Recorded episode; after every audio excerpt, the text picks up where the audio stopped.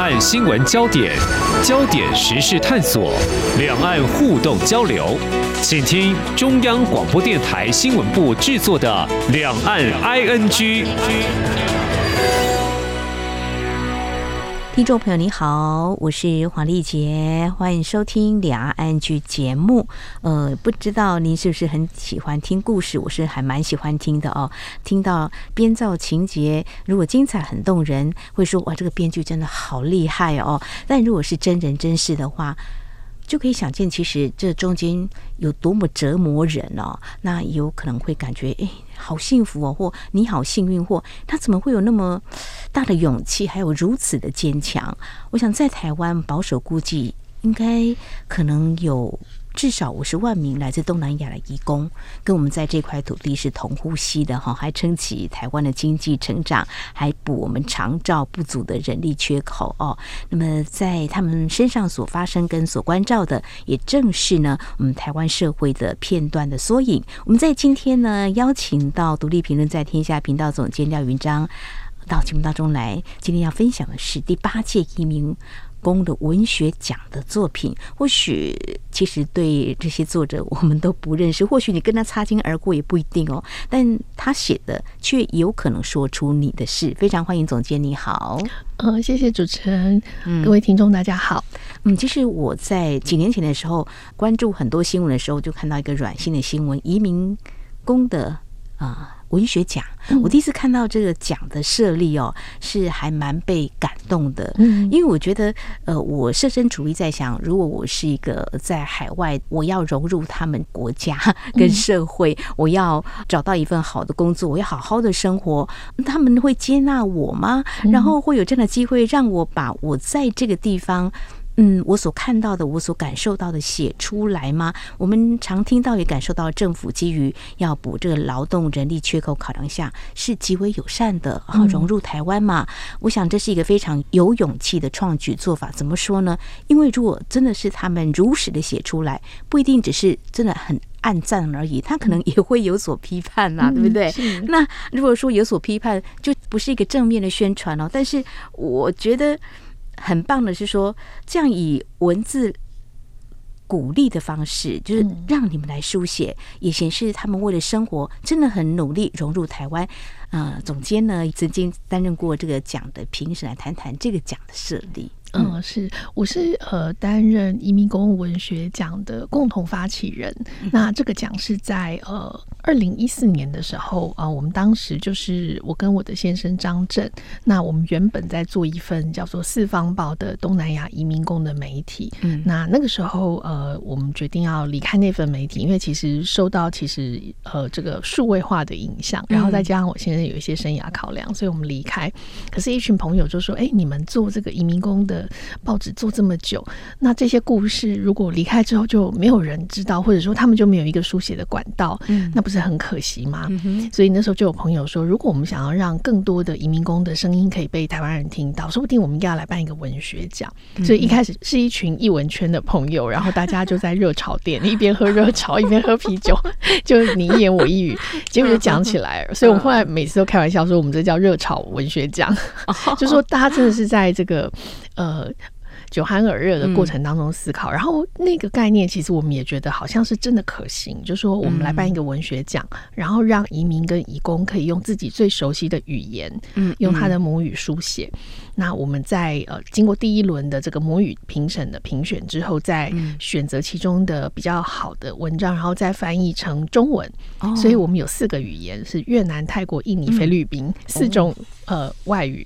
然后呢，选大概四十篇翻译成中文，然后我们再邀请这个中文圈的、华文圈的这个呃作家，然后导演，然后有一些社运的工作者，然后以及纪录片导演，就是其实很多元的艺文圈的组合。嗯，那它的重点也不只是文学性，而是社会性的。嗯，然后它里面是有一些公共性的，然后再评选出作品。嗯、而且我们这文学奖后来大受欢迎，其实有个很重要的原因，是因为我们的首奖奖金很高。很高我们的首奖是十万块台币，诱因哦，这个是大概九年前的嗯奖金，那、嗯、大家现在都一直保持。我们现在就觉得他可能需要再提高奖金，因为十万块现在觉得还不错，但是各位要知道，九年前大家会觉得哇，十万块好多，是。所以对移民工来讲，那是一个很大的鼓励。嗯、那同时，我们真的收到非常多的呃这些征件哦。我记得最高峰的时候，我们那时候一年收到七百多封，哇，对，七百多封，对，非常的踊跃。然后来自世界各地的东南亚的移民跟移工。嗯，非常谢谢他们愿意来参加这样一个奖项的一个呃甄选哦，是作品写出来哦。就是我再补充一下，我说我第一次看到这个移民工的文学奖哦，嗯、是在一个时间点，我就觉得很纳闷，因为当时我们的张正总台长呢，他竟然缺席了广播界的盛事金钟奖的颁奖典礼，他去参加了、嗯、这样移民文学奖的。颁奖典礼，颁奖典礼。然后他有一句话让我很感动，他说：“我就觉得我们可以为这些移民工做些什么，除了他参加一些活动之外，能不能够让他们呃有其他的方式来表达他们在台湾他们的所经历的一些事情？”嗯、所以你们说呃，在热炒店激发出了这样的创意，我觉得真的是很有渗透力了哈。我们今天利用短短的时间，我们要来分享就是第八届哈，呃，也有好像一两百件的报名的作品嘛哈、嗯。那好不容易决选出来，呃，第一个要谈的是。嗯，陈叶芳，呃，在谈他的作品之前，我在想，我谈这个大家都觉得稀松平常，因为婚姻我们都说是爱情的坟墓啊，指的是这个生活的油盐酱醋茶，时间久就会冲淡爱情的甜蜜滋味哦。嗯、他这篇得奖作品得到了评审奖，还蛮大的奖，是、哦、是。要先从他谈到要到台湾来。工作哦，嗯、呃，后来她跟她的先生谈了一场异国的恋情，呃，结婚了，那走入婚姻。不过一刚开始，她好像非常意志坚定，一定要离开她的母国，就是印尼，来到台湾，也开始了转折的人生。嗯嗯，是。其实叶芳是一个在印尼呃加里曼丹的客家人，所以她其实是华裔。哦呃，但是他是说，嗯、他们呃不会特别说自己是华人，因为到了他这一代，他们通常会讲自己是印尼人，只是他是华族。哦、嗯，是，所以他其实来台湾之前，他也不懂中文，他会讲客家话。哦，对，但他其实不懂中文，那他会印尼文，所以他的认同就觉得自己就是一个印尼人。嗯嗯，对。那他一开始是先来呃工作，其实他跟很多印尼人一样，就是跟我们在台湾看到的印尼移工是很像的，就是说因为家乡找工作。是很困难的，所以他那时候就也有很多人那、啊、会选择用呃相亲的方式嫁来台湾。所以他说他年轻的时候也有人说，哎，你找不到工作，那你要不要去某个地方找个有钱的老人结婚啊？嗯，那他就说可恶，为什么要嫁给根本都不认识的人？然后，但他的个性其实是一个很直爽的，他自己说他自己像一个假小子，就是像一个男孩子一样。他就说那我还不如去当海外移工，所以他就自己呃就。跑跑跑跑到了这个呃墾甸，然后再想办法跑到雅加达，嗯，嗯然后他就想办法让自己加入了这种移工训练所，然后来到台湾。嗯哼，对，来到台湾之后呢，刚好这样的机缘呢，嗯、我们说近水楼台先得月哈，是日久生情，他就这样认识他的另一半哦。对，他在工地认识他的先生，然后他先生是个工人，嗯、那其实他那时候也是个工人，嗯、所以他们两个就呃其实很谈得来。那因为我觉得叶芳也是一个非常。呃，聪明而且学习能力很强的人，嗯、他其实很快就学会了台语，哦、学会了国语。哦、然后他说，他甚至呃，在工作的工地常常会有一些原住民，他也很快跟他们打成一片。哦、对，他我后来适应能力真的很强、啊，他适应能力很强。然后，嗯、但他后来就跟了他的台湾先生呃结婚。嗯、那他一开始就说，哎，他也很坦白的跟他先生说，哦，我可能没有什么母爱，然后我也不是那种温柔的女生这样子。嗯、那他先生就说，嗯，不过我觉得你你蛮不错的啊，那我们可以。可以试着交往看看，然后很快就结婚生子了。嗯、可是他的这个故事有趣，就是从他结婚生子开始谈起。他就说：“哎、欸，他本来觉得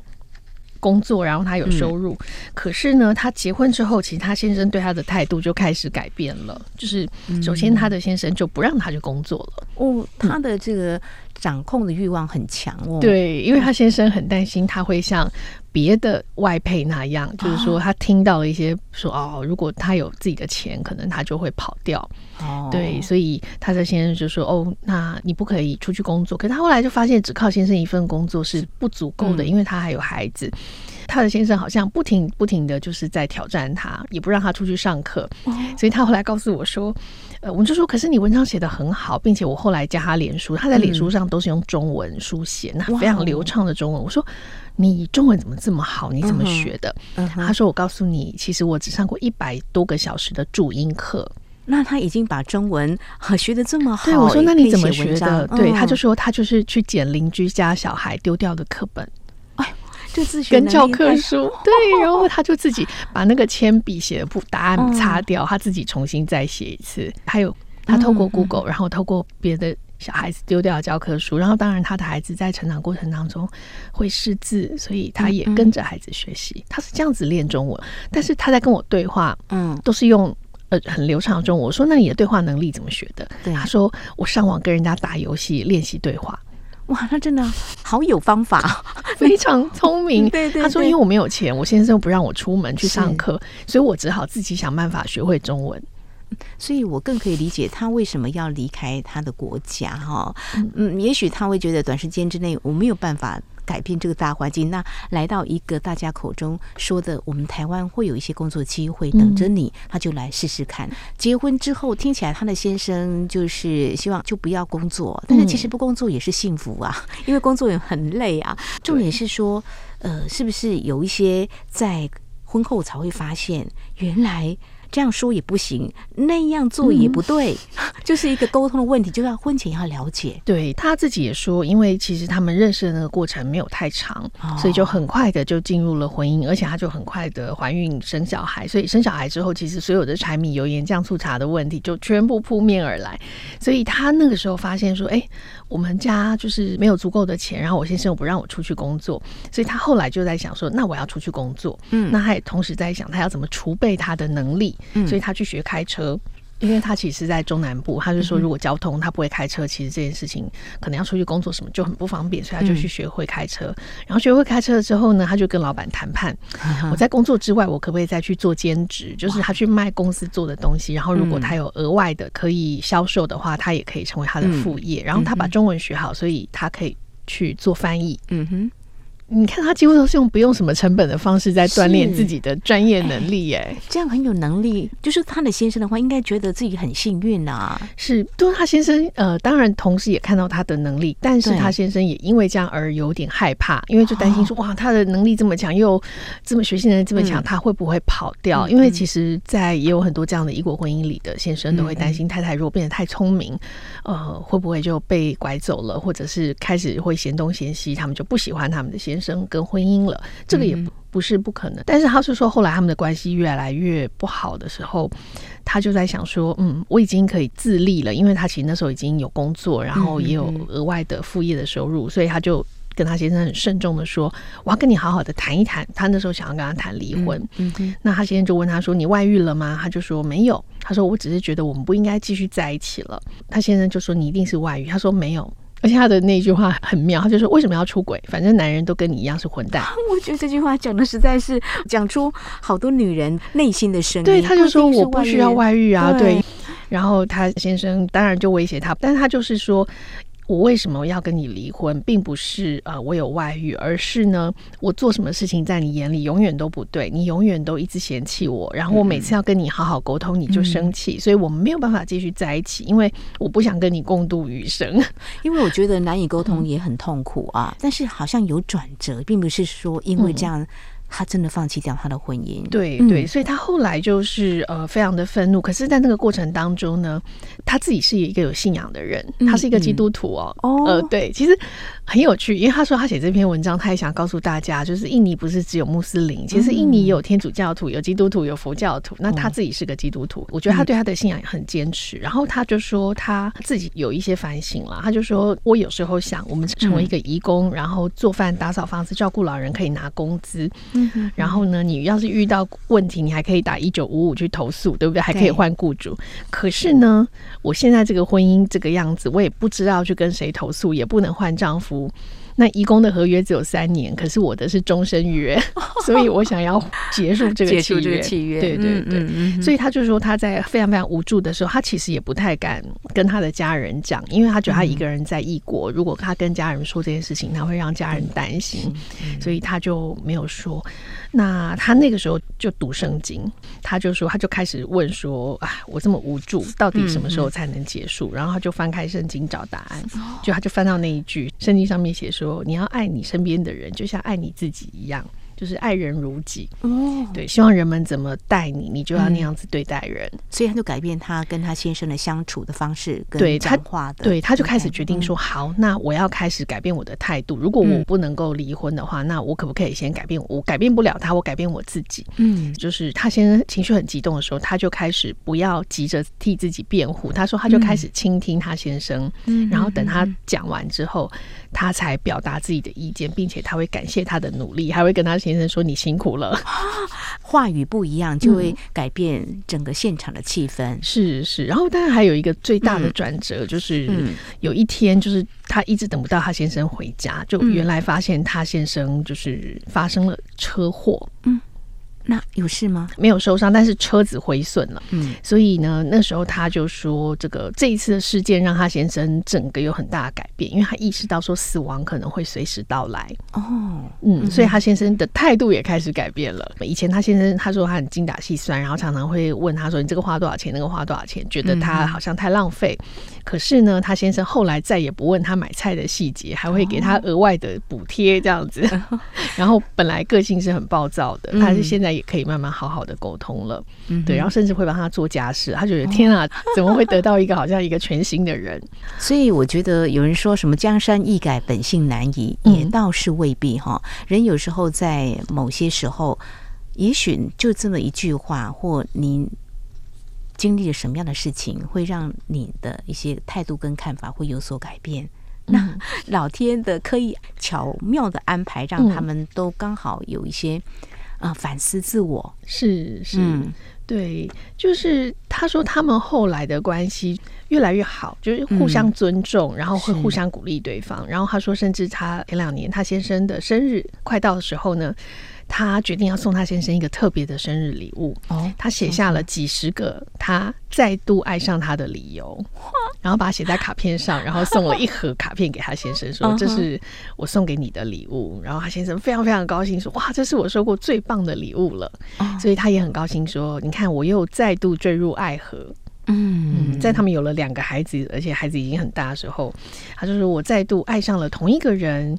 然后但是我这次的恋爱不是盲目，而是在充分的认知之下，就是他就说我没有通往幸福婚姻的秘籍，嗯哼哼，也没有这个什么维持什么神奇的钥匙、嗯、可是之所以他们可以维持住这一份美好，是因为他们两个人都想要提升自己，都想要变成更好的人、嗯、对，所以他就说这段婚姻曾经是击倒他的绊脚石、嗯、可是呢，上帝帮他把这块绊脚石磨成了玉、嗯、所以他现在在享受一个很美好的婚姻跟他的生活。嗯，我想叶芳啊，他到台湾原本只是想要来工作、嗯、但是找到了他一半，那么分享了在台湾将近至少有十年的时间嘛，对，十几年了，十几年了、嗯、台湾的外配，他的婚姻的经营其实可以提供给我们一些参考了哈，因为我觉得有时候真的也很难跟我们另一半沟通，也是即便婚前交往很久，还是婚后还是可能会出现，但是问题到底是什么？嗯，所以有时候反思一下自己，改变一下自己的说话的语气、态度跟方式，结果是会不一样的。因为如果我们看到有些人结婚了，哎，几年之后他们竟然没有在一起的，可能离婚了，嗯，就觉得好像也是蛮令人感觉到惋惜的。可是有些人说，呃，既然在一起不那么快乐，嗯、为什么不就回到自己原本一个人的生活？好，这很蛮值得我们去思考的哈。嗯、好，再来分享另外一篇得奖的作品啊，叫《孤独的故事》啊。这个字眼听来，有些人的眼眶可能会有点湿润。在节目当中，曾经也跟听众朋友分享过哈，我们家也曾经在疫情之前申请到一位来自印尼的这个看护工哦。后来因为我们家人不同阶段的选择，就短暂跟他相处三四个月。然后他叫安娜，当时他照顾我公公，他就叫我公公是爷爷啦、阿公这样子，嗯、其实是蛮像一家人的。那丽丽呢，她要讲的，她照顾一位爷爷哈，其实我现在也蛮有感觉，因为我公公也是现在是一个卧床的一个状态。嗯、那看到他所分享，就是说他到这边来照顾，是因为他的子女都没有跟他住在一块儿嘛，对不对？所以爷爷奶奶都还蛮仰赖他的。嗯、那照顾其实是爷爷嘛，哈，但奶奶年纪好像也挺大的哦。对对，嗯，是。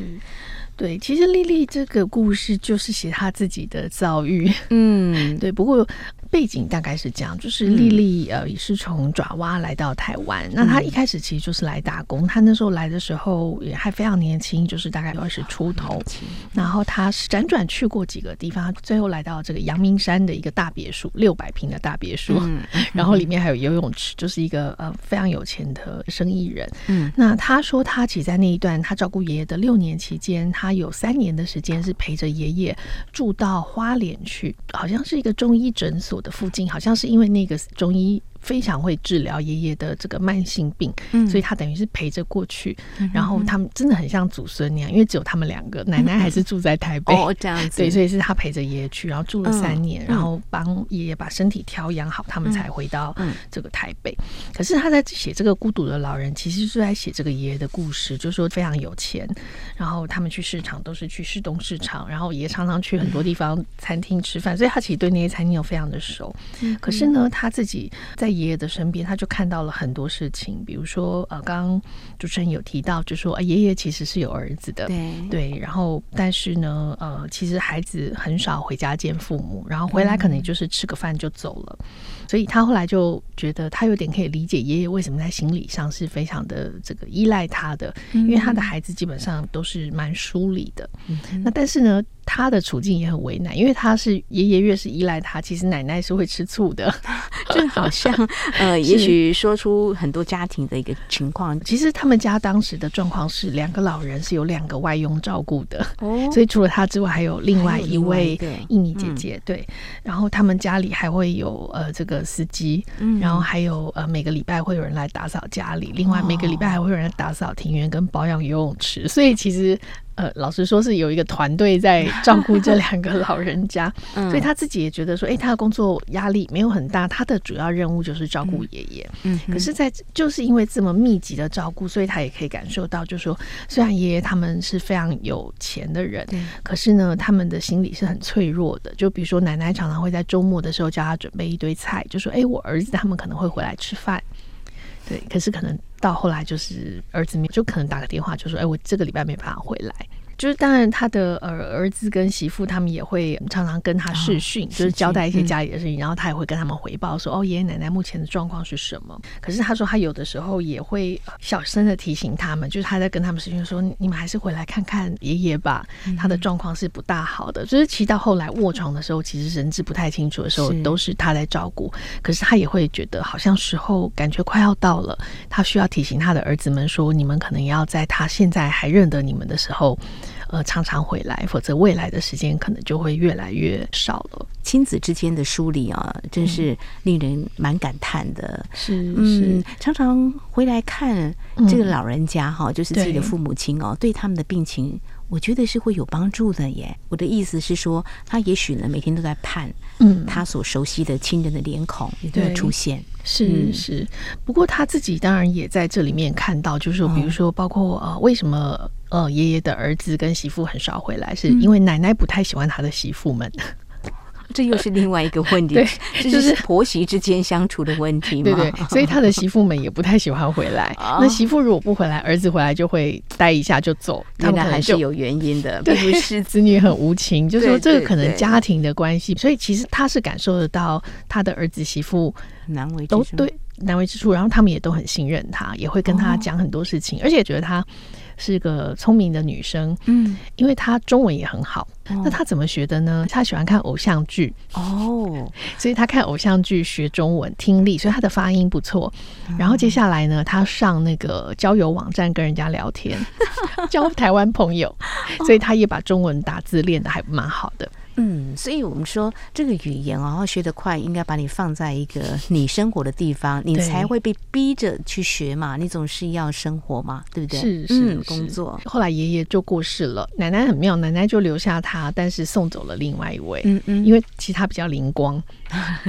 他们的薪水，你看他刚来的时候，那时候是薪水是一万五千八百四十块，后来呃很多年后就调涨到了一万七，嗯，然后这两年调到了两万块，嗯，可是因为大缺工，所以很多其实比较有经验的看护，嗯，都会要求要再提升，因为他觉得一个新来的什么都不会也是两万块，那我已经做了十几年，嗯，我也是两万块，这是不合理的，嗯，好像在职场似乎是这样嘛，你总有年资嘛，年资，对对对，而且他中文那么好，嗯，所以他就说他后来就跟奶奶争取说，奶奶我要加薪，哦，嗯，他说你看看我会做这么多的事，我会中文，然后我可以帮忙处理包裹，我还可以，嗯，呃叫外卖，然后他还帮他跑银行，嗯，然后还帮他叫水电工，就家里有什么都会坏掉他可以帮忙联系。他说我会做这么多的事情，那我觉得我应该要加薪，嗯，就他成功帮自己争取到三万多块的薪水，嗯，但是他谈到这个孤独的眼神，就是爷爷孤独的故事哦。对，嗯，其实我在看其中有几个部分，呃，这个爷爷的眼神总是会好像在期待，嗯，呃、哪些人来看他，对，我特别是有感触啦，因为总觉得卧床他可能在某方面比较失去能力嘛，嗯，但是他其实他的眼神就告诉你他想要些什么，但是啊，很可惜的就是说，二十四小时在他身边的人却不知道他现在的心里想些什么或什么的，但是只有呃在旁边的看护，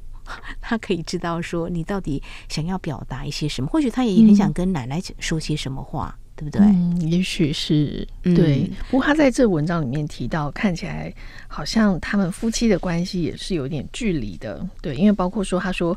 爷爷在急救的时候，其实奶奶是不愿意上救护车，他就说我要等我的司机开车送我去医院，啊，他不要上救护车啊。好，这个有太多我们没有办法去探究，但是就历历来看这件事情，嗯，怎么曾经这么的仰赖他，嗯，有时候呃会想到自己的父母亲吧，我的意思是说，是我们之前曾经有请过有看护工叫安娜，嗯，对，我跟她聊说，那你准备要在台湾再待多久呢？对，她说也顶多